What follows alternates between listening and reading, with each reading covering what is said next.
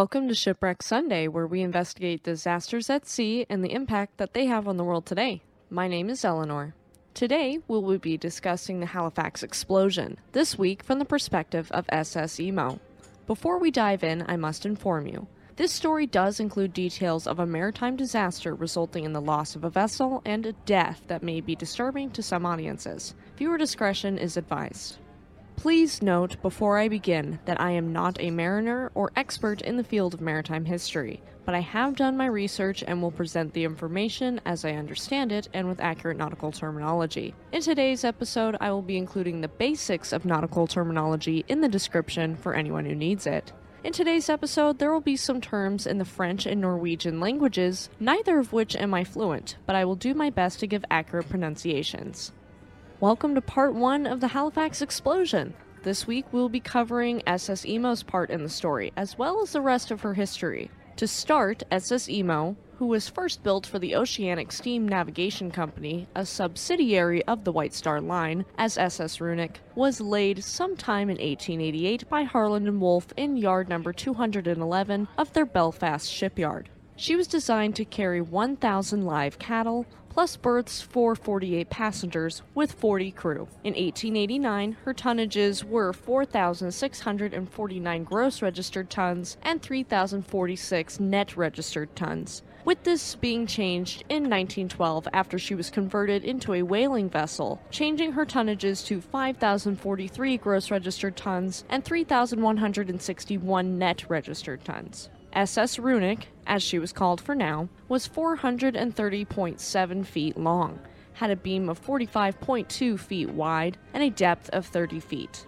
She was powered by one triple expansion steam engine, turning one 20 foot right hand screw capable of making 60 revolutions per minute, and she was capable of reaching 12 knots her propeller had a side effect of sorts that will be important to keep in mind later, and that is that it gave the ship a traverse thrust, which means she veered to the left while propelling forward and veered right while reversing. Because of this, she had a difficult time navigating tight spaces, with a quote later stating that, quote, due to the combined effect of traverse thrust and the length and depth of SS Imo's hull and its keel, she was difficult to maneuver.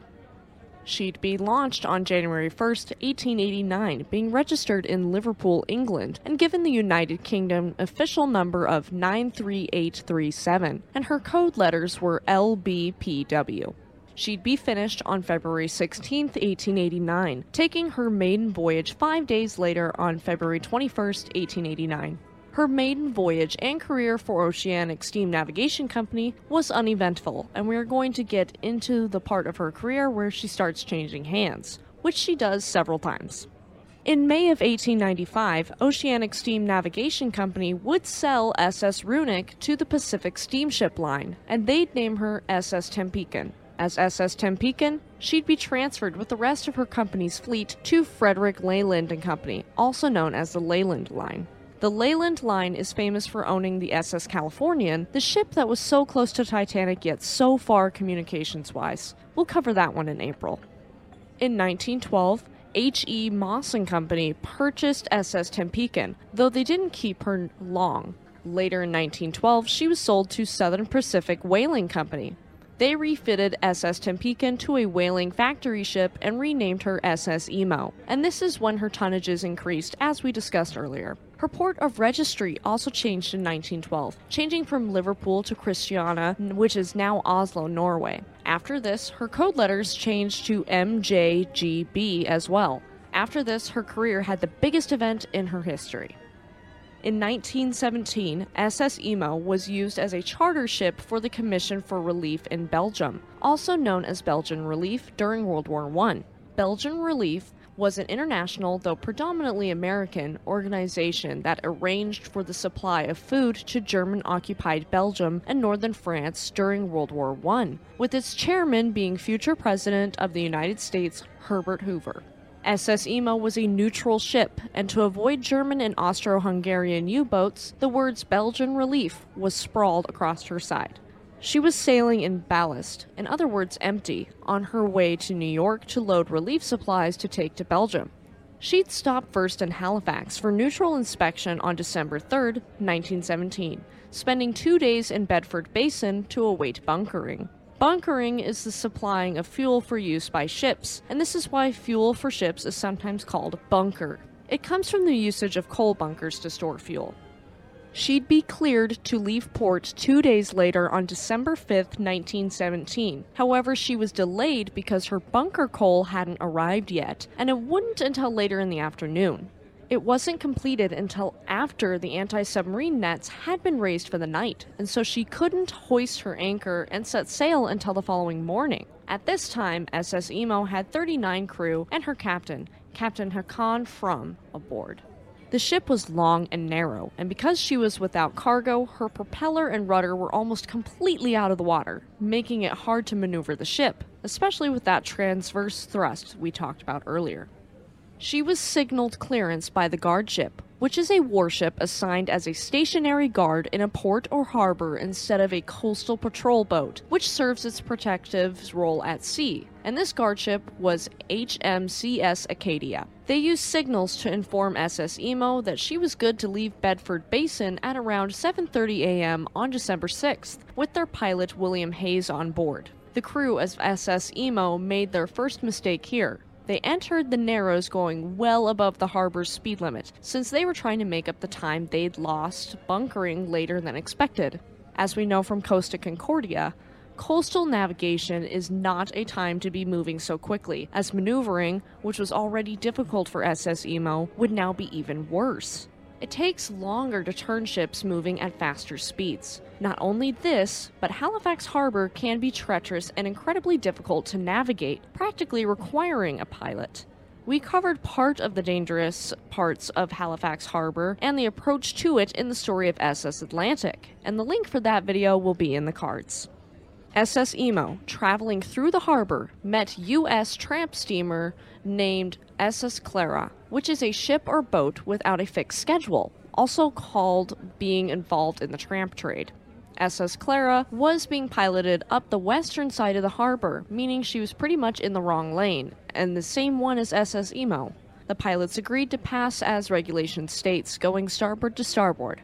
Shortly after this, SS Imo was forced even further towards the Dartmouth shore when she passed a tugboat called Stella Maris, which was traveling mid channel through the harbor to Bedford Basin.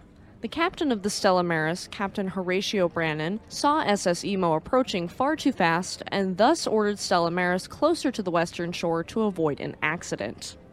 This pushed SS Imo further towards the Dartmouth side of the harbor and into the path of Mont Blanc a French cargo ship completely loaded with wartime explosives that were incredibly volatile and reactive. Their fates were sealed at this time, but neither ship's captain knew it at this point.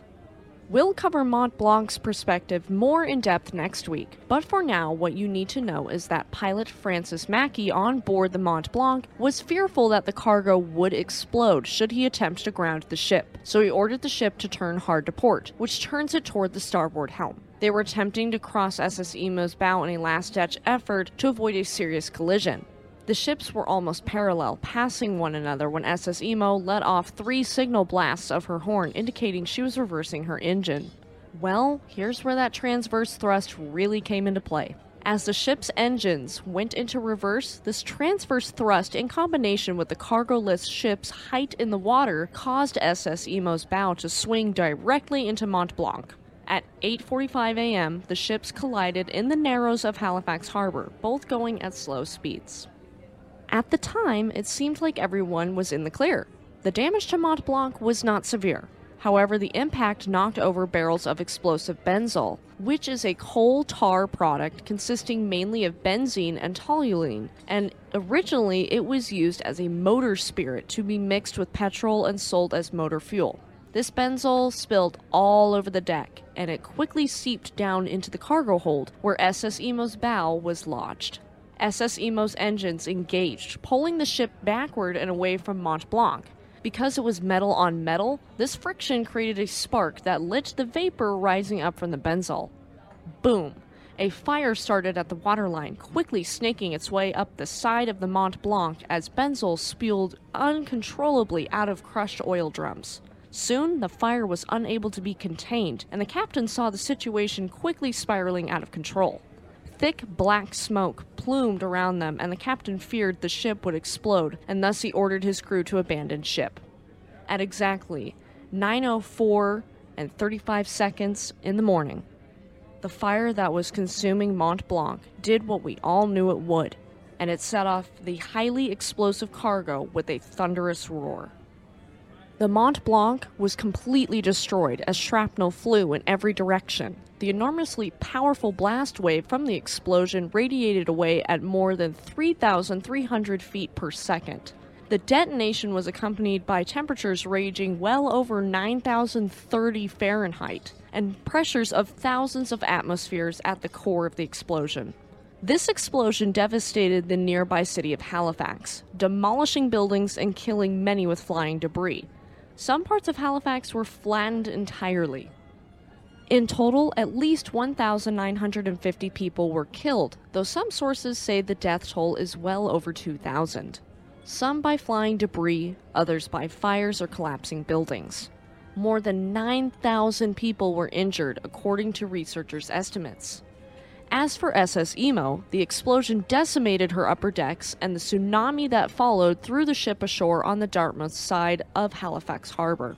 Three out of the four personnel on her open bridge were killed, and these men were Captain From, Pilot William Hayes, and First Officer R. Albert Ingvald Iverson.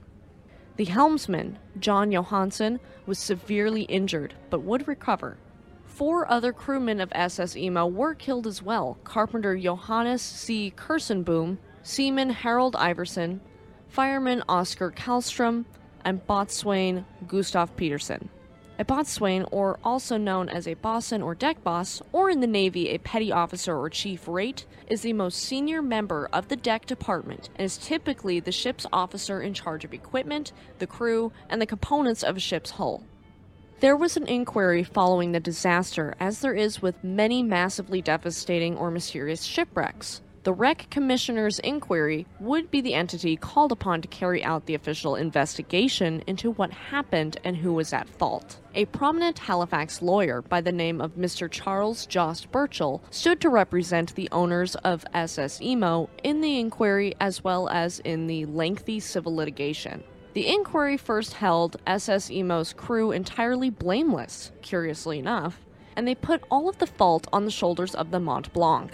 However, following appeals to the Supreme Court of Canada in May of 1919 and to the Judicial Committee of the Privy Council on March 22, 1920, both ships would have blame placed upon their shoulders for navigational errors and the inevitable collision and subsequent explosion.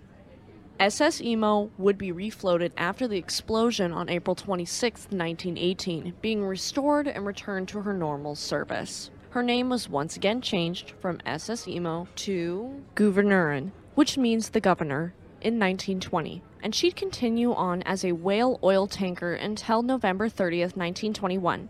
This is a type of oil tanker ship that transports whale oil, which was used for lubricating fine instruments as well as a varnish and many other uses, including for oil lamps. On November 30th, 1921, the man at the helm of Gouverneurin collapsed drunk after a night of debauchery and celebratory drinking, which left the wheel unattended.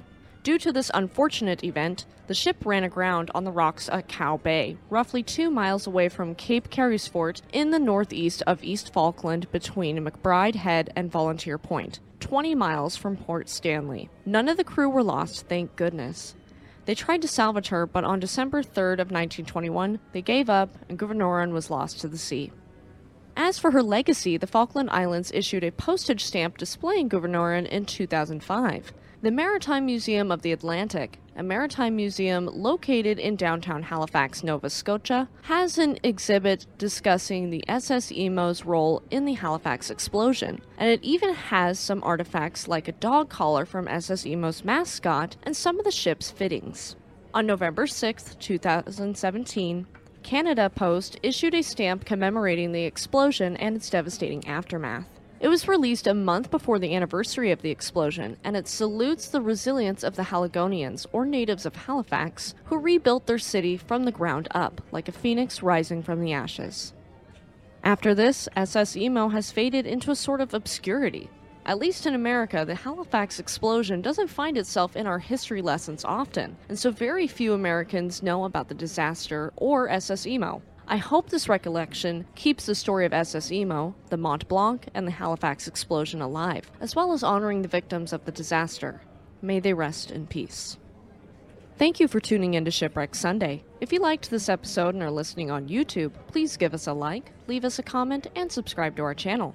If you liked this episode and are listening on Spotify, Samsung Podcasts, Amazon Music, or another podcast service, please subscribe for more content and leave us a five star review, as it does help us reach more listeners like you. If you have any ships you'd like us to cover, please leave us a comment and you might hear your favorite ship here on the podcast. Check out our community tab for updates and to interact with us. And don't forget to check out our second channel, Speed Force Media. Tune in next Sunday for part two of the Halifax explosion, ending with the perspective of the Mont Blanc. Have a great week, and we'll see you next time thank you